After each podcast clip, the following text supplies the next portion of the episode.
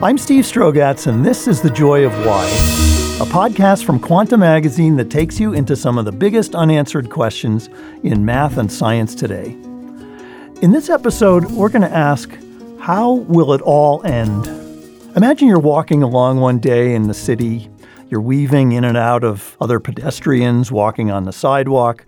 You hear cars honking, quiet conversations seeping out of coffee shops nearby.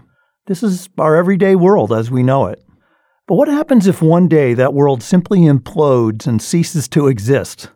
What would it be like if everything suddenly came to an end? We do know that stars, including our own sun, have a limited lifespan. They'll burn out someday, even if it's not in our lifetime. But what about our galaxy or the entire universe? What will the end of everything be like? And how could it happen? This isn't the makings of a superhero movie. This is the type of theoretical physics that Dr. Katie Mack thinks about a lot. Dr. Mack is a theoretical cosmologist at the Perimeter Institute for Theoretical Physics in Waterloo, Canada, about an hour outside of Toronto. She's the Stephen Hawking Chair in Cosmology and Science Communication Research, where one of her goals is making physics more accessible to the public. Dr. Mack also is the author of the well-received book, The End of Everything, Astrophysically Speaking, published in August of 2020. It details the five main theories of how scientists think the universe will end. Katie, thanks for joining us today. Thank you very much for having me. It's a real treat for us. Can I start with a personal question? What drew you to this topic, thinking about the end of the universe? Why does that grab you? You know, I think that it's just part of my general curiosity about the cosmos. I grew up thinking a lot about the beginning of the universe, about the Big Bang, you know, all these big questions about where do we come from. And at some point through my studies in cosmology, I kept coming up against this question of the ending. So I remember reading about the Big Rip, one of these possibilities where the universe sort of rips itself apart when I was in grad school, and just being fascinated by the concept that the universe could end in this really violent way. And then as I was continuing to do research in cosmology, I came across vacuum decay, you know, this sort of sudden ending of the universe, and just was fascinated by the concept that the universe could blink out of existence for apparently no reason. And all of these topics just kind of kept coming up in the reading I was doing in my professional work. And I just wanted to explore that some more. And I wanted to tell this story that I think does not get told very often in the sort of public discourse about cosmology. There's a lot of talk about the beginning, about the Big Bang, but very little about the end. And I think that it's just something that's always been fascinating to me. Every time I've encountered it, just seeing the discussions around how the ultimate evolution of our universe could complete and what that says about what's happening now, about the structure of the cosmos, about the overall format of existence. It's a fascinating question to me. Yeah, I mean, I think it's pretty natural to wonder about. I think most of us who have some interest in science or just big questions about life do wonder about it. Here's one that I think we should probably start with, the heat death. The scenario that we call the heat death of the universe, that's been around for a long time. Tell us about that one, because I understand that you think that may be the most likely one. Yeah, so the heat death is the one that is considered to be most accepted in physics. It's sometimes called the big freeze, colloquially. The idea behind the heat death is we know the universe is expanding, and we know the expansion is accelerating. So the galaxies that are out in the distant universe, they're getting farther apart from us, they're getting farther apart from each other. And this expansion is continuing, and it's getting faster over time. We don't know why it's accelerating. I'll just point that out at the moment. That it's due to something we call dark energy. We don't know what dark energy is, but it's something that's making the universe expand faster. Our ideas about dark energy include the possibility that dark energy is just a sort of property of the universe called a cosmological constant, where every little bit of space has a kind of stretchiness just built into it. And as we have more space, as the universe expands, we also have more stretchiness because we have more of that dark energy, more of that cosmological constant. And so the universe just keeps expanding and expanding and expanding. And if that's the case, if that's really what's going to happen, then what you get is you get every galaxy or every cluster of galaxies gets more and more isolated from all of the others. And the universe gets more and more empty, more and more diffuse, colder over time. Because, you know, we know that in the very beginning, the universe was very hot and dense. It's been expanding ever since. It's cooling. It's getting more diffuse. And that continues sort of indefinitely. And as that happens, if you're in a galaxy that's suddenly isolated because all of the other galaxies are so far away, then there's no interactions, no galaxies coming in and bringing new gas to form new stars. You as a galaxy, you kind of burn up all the stars that you have. You burn through all the hydrogen, so you can't make any new stars. The stars die and burn out and go dark. There's a bunch of black holes. Eventually, if you leave a black hole alone long enough, it'll kind of radiate away its energy. The black holes evaporate. Everything decays into this disordered energy. So everything that was in this galaxy radiates away, the matter decays and falls apart, and you'd have just this disordered energy, just sort of the waste heat, if you think of it that way, of all of the things that existed. And when you get to the stage where everything is decayed away, you reach what's called maximum entropy. So the second law of thermodynamics tells us that entropy or disorder increases into the future. And, you know, same reason you can't have a perpetual motion machine, because if you try and get something spinning forever, it'll break down, it'll, you know, lose some energy to friction and heat, and it'll fall apart. Similarly, in the universe, everything kind of decays into that waste heat. And so that's why it's called the heat death, is that you have everything sort of decaying into disordered energy. And you reach this maximum entropy state where no more disorder can happen, where everything is just kind of fully meaningless, essentially. It's fully structureless. That's the ultimate heat death of the universe. And people do think of it as a depressing way to go, because you end up with everything is very cold and dark and empty and isolated and just decaying away forever. I see why you give the name Big Freeze, because heat death makes it sound like it's going to be hot. Right, whereas if I'm hearing you right, this will be kind of tepid or worse. Exactly, yeah. And it's, in this case, the term heat is kind of the technical physics sense of the word, where sort of this waste heat of all of creation. But the bright side is that it takes a really long time for that to happen. So it won't be until about 100 billion years from now until we can't see other galaxies because they're too far away and moving away too quickly. So, you know, and that some of the least massive stars in our galaxy can potentially last trillion years or so. So we have some time before it gets cold and dark and empty in our universe if we're going that way. The emptiness is another interesting aspect of this because of the stretching of space, that not only is it really bland and homogeneous and disordered, but it's also very lonesome. Like everything is so spread apart from everything else. Right. And a really interesting aspect of that is that you'll get to a certain point where we won't have evidence that other galaxies even exist. There won't be any direct observational evidence that the Big Bang happened, because we won't be able to see that expanding universe, and we won't be able to say, well, if the universe is getting bigger now, it must have been smaller in the past. We won't be able to see the kind of leftover light from the Big Bang, the cosmic microwave background that allows us to study the very, very early universe. It'll be not only a cold and dark and empty universe, it'll be a universe where there's very little to learn because we won't be able to see things beyond our immediate environs. I guess just in case anybody's confused, I don't think anyone would be, the reference to we, you don't really mean that, right? We're not here. We're not around to see anything at that point. We're disintegrated too. We're long gone. I mean, the sun will at some point become so bright that it'll boil off the oceans of the earth, and that'll only take about 1 billion years.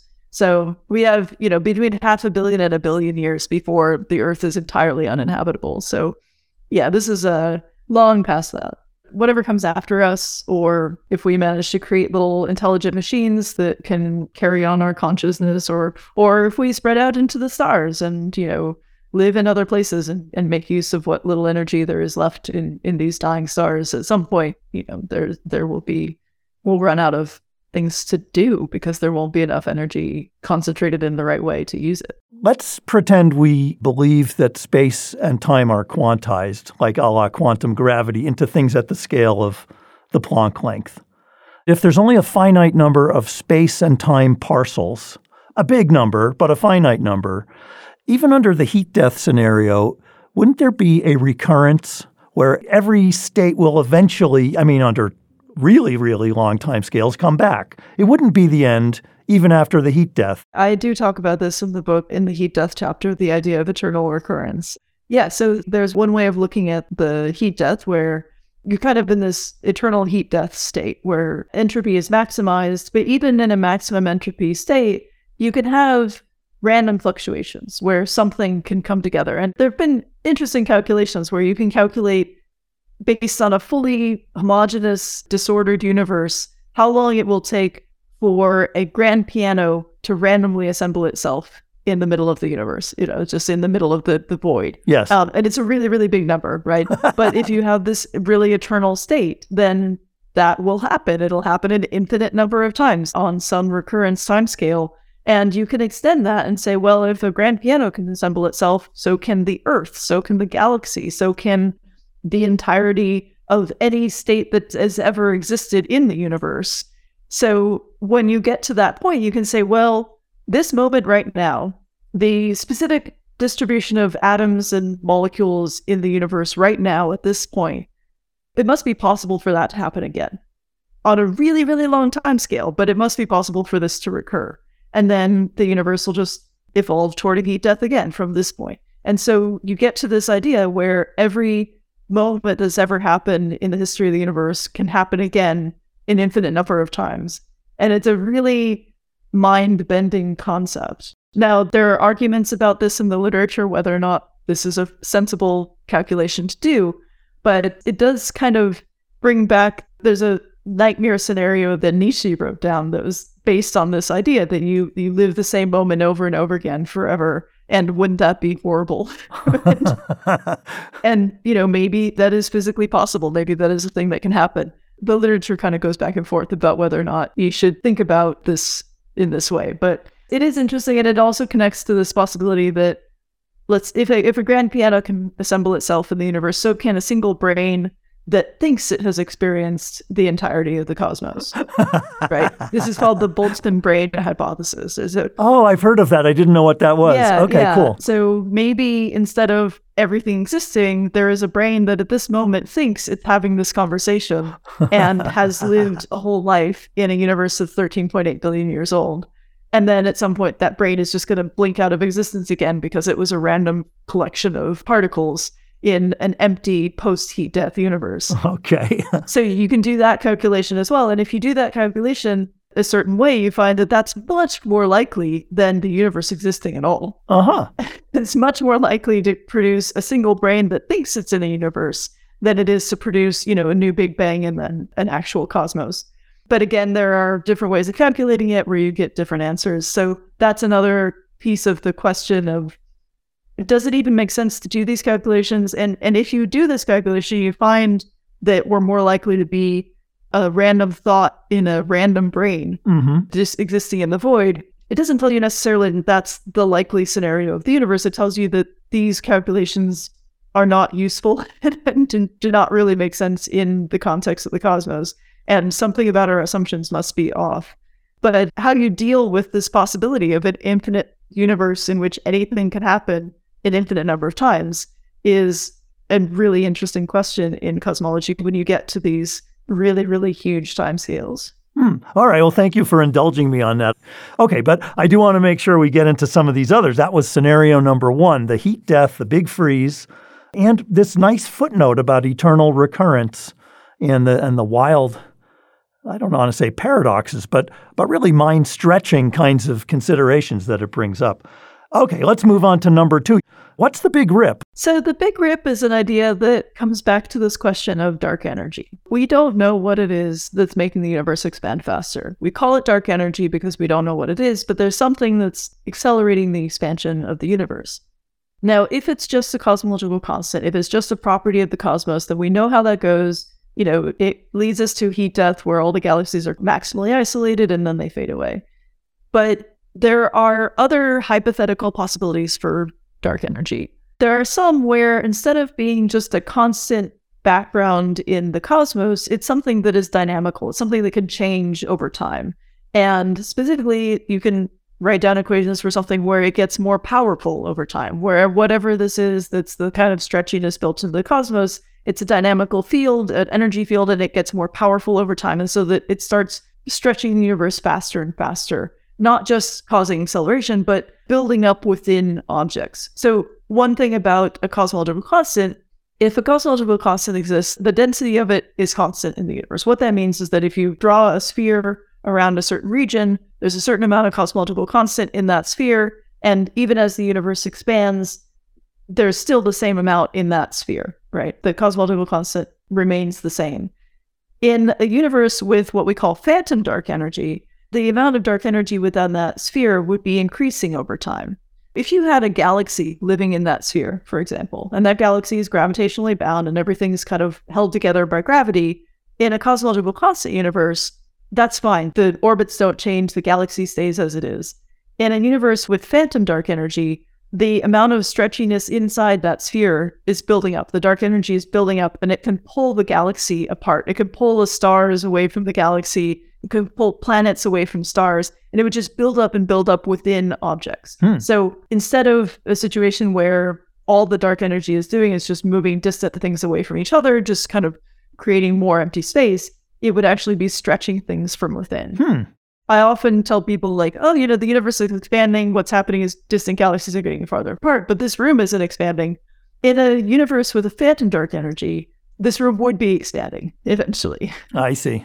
So what it would do is it would start by building up on really large scale. So it would pull galaxy clusters apart. It would pull the stars off the edge of a galaxy, but it would get more and more powerful so that it would start to pull planets away from stars, start to take moons away from planets and build up within planets and eventually explode a planet itself, and then kind of gets more and more powerful as it goes farther down, and you'd eventually tear apart molecules, tear apart atoms, and ultimately tear apart the universe itself. So is it really the case that under this picture that you described it as though it was descending through the length scales from the biggest down to the smallest? It's going to go in that sequence? Well, what it is it's getting more powerful. So it's unbinding the most weakly bound things first. The largest things are most weakly bound. And then as you get to smaller and smaller scales, you're getting to like atomic binding, nuclear binding. So just stronger bindings. I see.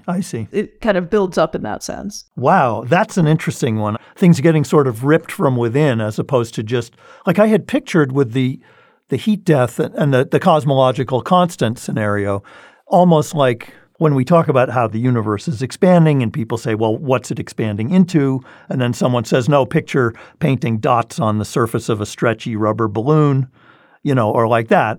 This is sort of the cosmological constant. It sounds like the dots on the balloon get farther apart, those being, say, the galaxies getting farther apart.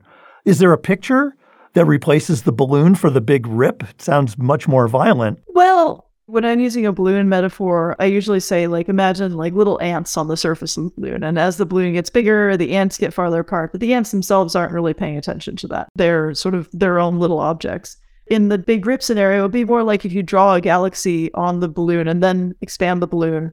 Even the galaxy itself is going to get bigger in that picture. And so the objects themselves are going to get larger. And at some point, you get to the point where the balloon itself sort of explodes. Yes. You can kind of think about it that way. There are issues with the balloon analogy in terms of the details, but that's kind of a picture you can have. Now, I should say that most cosmologists do not think that the big rip is going to happen. It breaks certain rules about energy conditions in the universe. So things that we think should be true about how energy moves through the cosmos, phantom dark energy breaks those rules. And so it's probably not viable as a scenario. But that said, we can't entirely rule it out observationally. All we can say is that when we look at how the universe is evolving now, we can say that the big rip is almost certainly not going to happen within the next, say, 200 billion years, because you can't ever say that it's 100% not going to happen. But based on our measurements, we can put kind of a limit in time, and we can say it's almost certainly not going to happen within a certain time frame. Well, should we move on to number three? This one I have heard comes about from things that we've learned at the Large Hadron Collider. And word on the street is that this one might be your favorite, even if you don't think it's the most likely. It goes by the name vacuum decay theory. Yeah. So vacuum decay is something I only learned about right around the time that the Large Hadron Collider discovered the Higgs boson. And the reason that I heard about it then is because people started writing papers about vacuum decay in response to the discovery of the Higgs boson, because the properties of the Higgs boson suggested that vacuum decay might actually be a possibility. The idea behind it is this. It's quite a technical story, but I'll try and simplify it. So the idea is that the interesting thing about the Higgs boson is not the particle itself. It's the fact that the Higgs boson implies the existence of the Higgs field. Now, the Higgs field is a sort of energy field that's throughout all of space. And essentially what the Large Hadron Collider did was it kind of excited that energy field, excited a particle out of that energy field, and the particle was the thing that was identified. But it means that there's this field of energy that exists through the universe, and that energy field has some value. And we call that energy field the Higgs field. And there's a whole story about how particles interacting with that energy field is how certain particles have mass, and it's tied into that whole picture. But from a physics point of view, the important thing about the Higgs field is that there was a process that happened in the very, very early universe where the Higgs field changed. So in the very, very early universe, the Higgs field had a different value. It's kind of like, it's a field that has a value, kind of like in the sense that like the temperature in this room has a value everywhere. You can define a temperature field and it has different values, whether you're close to the window or close to the door or whatever. The Higgs field would be a field where it has the same value everywhere, but it's a field with a certain value throughout space. It has some energy associated with it. Now, what value that Higgs field takes has a relationship to how particle physics works in the universe. So in the very, very early universe, the Higgs field was different. The particles interacted with it differently, and there were a different set of particles in the universe. None of them had mass. And there were different interactions in the universe. We had, instead of, electricity and magnetism and the strong and weak nuclear forces, we had a different set of forces. There was a sort of combination of forces that existed, and different particles existed, and none of them had mass. And then there was an event called symmetry breaking, where the Higgs field changed. It took on a different value. And when that happened, that allowed for the existence of all of the particles and fields that we understand now in the universe. So, electrons and quarks, and it allowed for the existence of the electromagnetic force and strong and weak nuclear forces. Everything kind of settled into the kind of physics that we experience today. And that was good, because that means that we can have atoms and molecules and we can exist, right? I'm sorry, I have to pause there because that sounded very biblical. And that was good, right? That's what it says, right? Let there be light, and God saw that it was good. Well, in this case, we are very happy that the Higgs field changed, that this symmetry-breaking event occurred, because it allowed us to exist. You can talk about, if it hadn't happened, we wouldn't exist, to be happy about it. There's a whole argument there. But in any case, it happened, now we exist. The problem is that when the Higgs boson was discovered, measurements of the mass of the Higgs field and the masses of other particles give us hints about what the Higgs field is doing, about how the Higgs field has evolved. And those hints seem to point toward the possibility that the Higgs field could change again. Mm-hmm. That would be really bad in the same way that the first time the change was good. If it changed again, it would change us into a situation where we cannot exist, where our particles do not hold together. The constants in nature would change. There would be different forces and different particles.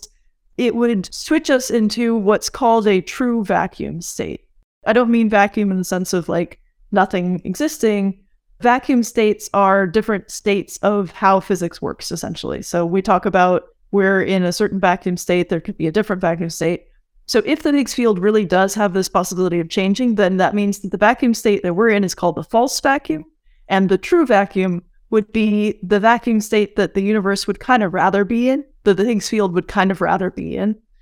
And it would mean that eventually, if you wait long enough, the Higgs field will change to that other value and will sort of evolve into the true vacuum state. And the way it happens is kind of dramatic. So you could think of it as the universe being kind of meta-stable, meaning not entirely stable, in the same way that if you put a coffee cup on the edge of a table, it's going to sit there, but something could knock it off and it could fall down, and it would really rather be on the floor. And you can think of our Higgs field as potentially being in that kind of state, where all that you would need is, in order to shift it into that other state, you need to either disturb the Higgs field directly in the same way that you could, knock a coffee cup off of the table, or you would just need to rely on the idea that all of these particles and fields are relying on quantum mechanics, the rules of quantum mechanics. And quantum mechanics says that sometimes your coffee cup might just fall to the floor anyway, right? The quantum mechanical uncertainty says that every once in a while, if you put a particle on one side of a wall, it'll just show up on the other side. That's called quantum tunneling. That is a thing that happens that we observe on the subatomic scale all the time. And that applies to the Higgs field too. And so there's some kind of decay time associated with the Higgs field in this state, where if you leave the Higgs field alone long enough, eventually one bit of that Higgs field somewhere in the universe will quantum tunnel into this other state. And that might not be a problem if it stayed on the subatomic scale, but unfortunately, if one piece of the Higgs field goes to this new state, goes to the true vacuum, then all of the Higgs field around it also falls to the true vacuum. Oh, really? So there's some kind of chain reaction, like it ignites the whole thing? Exactly.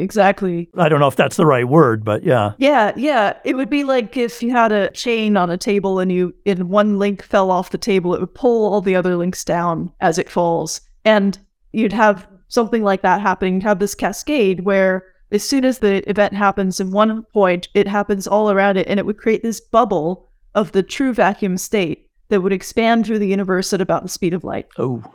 That's bad for a couple of reasons. One is that the kind of edge of the bubble wall, has some energy associated with it, where if the bubble wall hit you, it would sort of incinerate you immediately. Also, if you pass into the bubble, you're in this true vacuum state where the laws of physics are different and your particles don't hold together anymore. And then furthermore, there was a calculation done in the 1980s that suggested that once you're inside the true vacuum state, the space in there is fundamentally gravitationally unstable, and so you immediately collapse into a black hole. Man, you get it from every direction. Exactly. And so if this occurs, if this quantum event happens at one point in the universe, then that bubble expands at about the speed of light and just destroys everything in the universe. And then because it's happening at the speed of light, you don't see it coming. By the time the signal of it gets to you, it's already on top of you. But on the other hand, you wouldn't feel it because, your nerve impulses don't travel that fast. You wouldn't really notice that it happened, but you would just blink out of existence. I mean, the speed of light makes it an interesting thing, since the universe is very big, even relative to the speed of light. So it could be happening somewhere far away, 13 billion light years away, no? Sure. It's certainly true that there are parts of the universe that are being pulled away from us more quickly than the speed of light by the expansion of the universe. And so if the bubble occurs in one of those distant regions, then that bubble will not reach us. But because it's kind of a random event with the same decay rate everywhere, if a bubble happens really far away, it's just as likely to happen nearby. Aha. Okay, good point. So fortunately, the decay time that we can estimate from our current data is something like 10 to the power of 100 years. So it's not something that we think would happen anytime soon. If we do think it's going to happen, then it'll be a very, very long time from now, almost certainly. But because it's a quantum event, it's fundamentally unpredictable exactly when it would happen. The same way that you can't predict, when a particular atom is going to decay in a radioactive decay process. You can only give a sort of half-life for a chunk of the stuff. Uh-huh. Similarly, with the universe, we can't say with certainty that it's not going to happen right here, in the next 5 minutes. We can just say, most likely in our observable universe, it won't happen in the next 10 to the power of 100 or 10 to the power of 500 years. The other caveat to keep in mind is that these calculations are based on taking what we know about the standard model of particle physics extremely seriously. And the standard model of particle physics, which is our sort of understanding of how particles work in this universe, is, we think, incomplete. It doesn't include dark matter. It doesn't include dark energy. We're pretty sure that there are holes in it. And if we really had a more complete picture of particle physics, it might not include the possibility of vacuum decay at all. Okay. So vacuum decay is an idea that comes about when we sort of extrapolate beyond what we think, is the limit of validity of our theories. But it is a fascinating possibility. And the reason I enjoy it so much as an idea is that it's this very, very profound connection between the tiniest scales, the very, very early universe, and the destruction of the entire cosmos. Nice. Right. I mean, it's just, there's something so fundamental about this mechanism where the whole laws of physics just change on you in the blink of an eye. But also what a picture, this idea of the edge of the vacuum bubble or whatever you called it coming at you. Yikes. Yeah.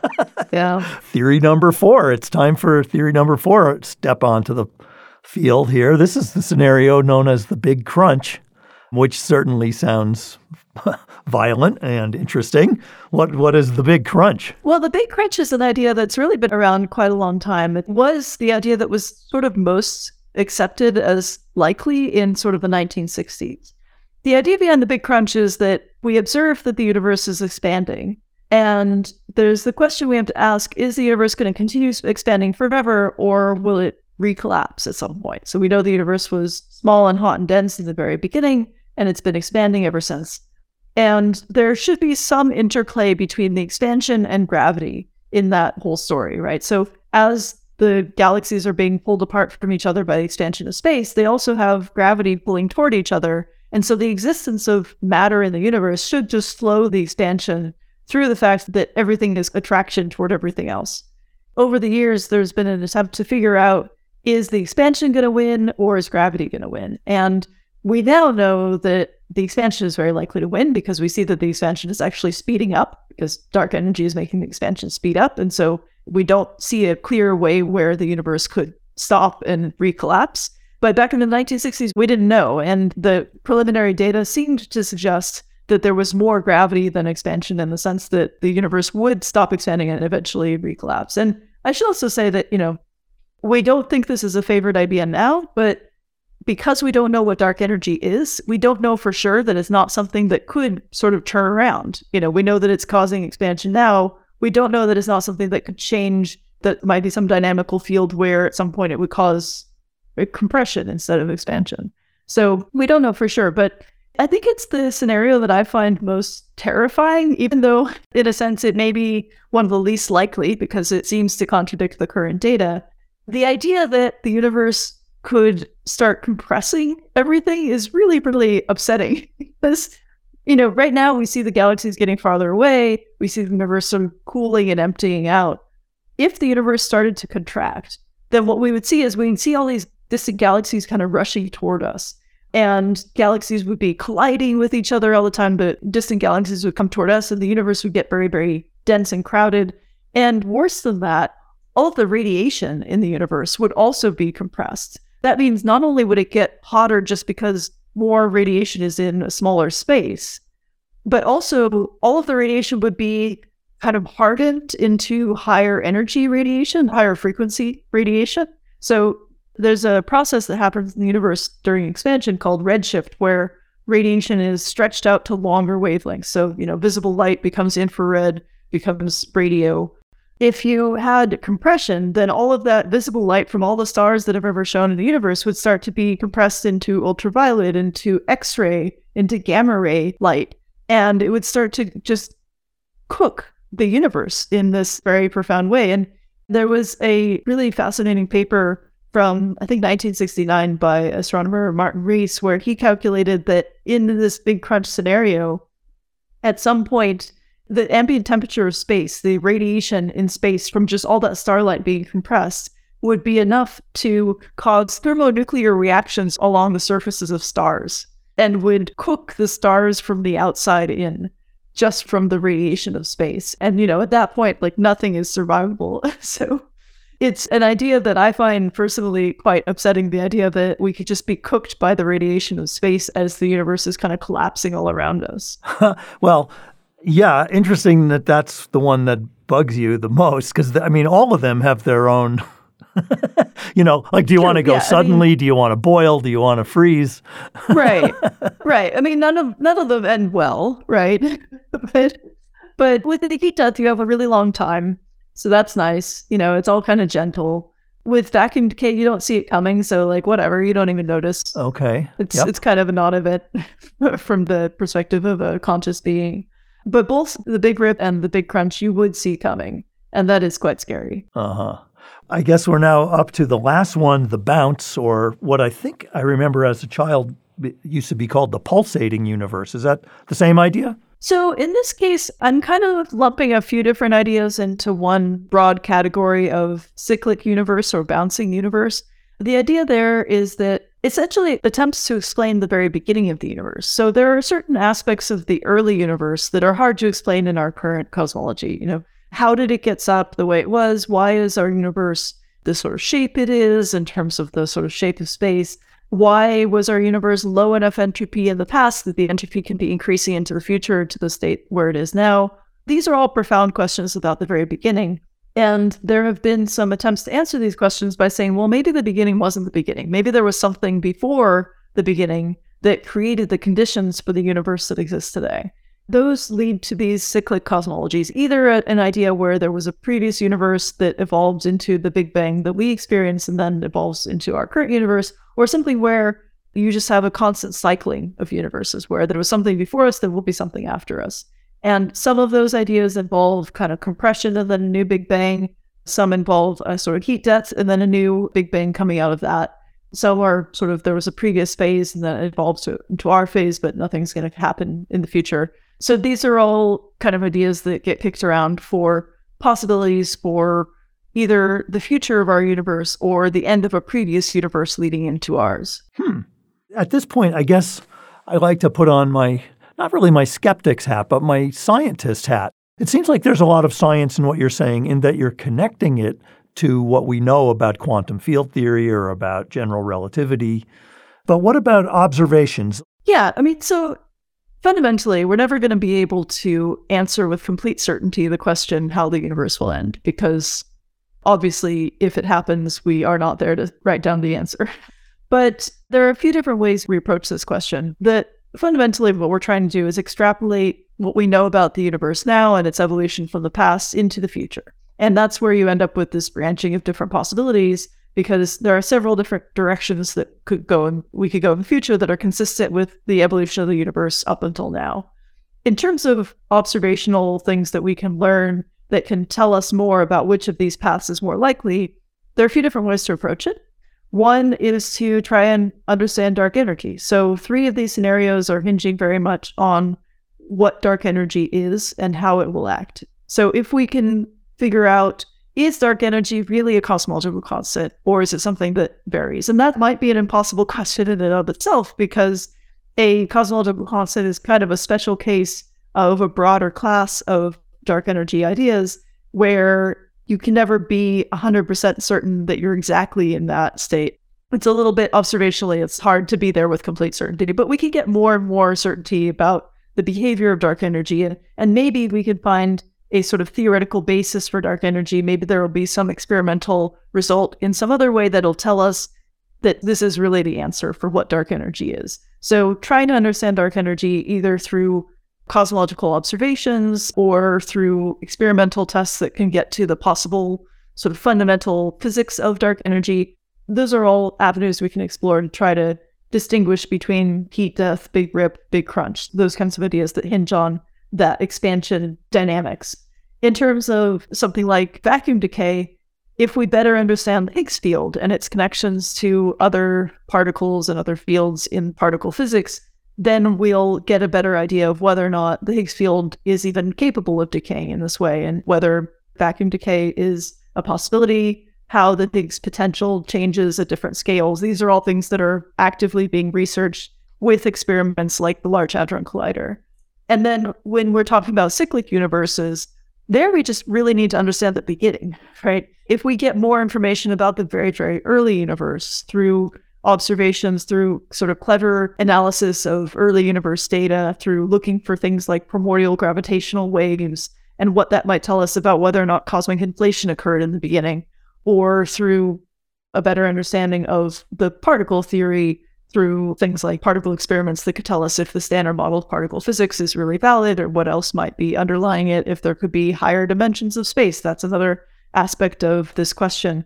So all of those are places we can look for trying to understand if cyclic universes are the right direction to be going, and whether there was something before the Big Bang that set up the conditions for our universe today. So it does sound like lots of different avenues within fundamental physics is our best shot here. Let's just talk about the Webb telescope, because I'm sure a lot of people are thinking about that, since especially with what you just mentioned in the last case about the cyclic universe, is that it's so much a question about what's happening in the early universe. And the Webb telescope tells us something about the early universe, but I'm guessing not early enough. Is that right? Yeah, so the Webb telescope can tell us a lot about the earliest generation of galaxies, and it's super exciting for me personally because as a dark matter researcher, the impact of dark matter on those first galaxies could be really different in different kinds of dark matter models. So there's a lot we could learn about certain aspects of fundamental physics, about things like dark matter, essentially about dark energy as we observe very distant galaxies and potentially get just a better measurement of the geometry of the universe as we get more of these galaxies. So we can certainly learn a lot about the galaxies and about the large-scale structure of the universe. We're going to get some information from the JWST from those kinds of observations.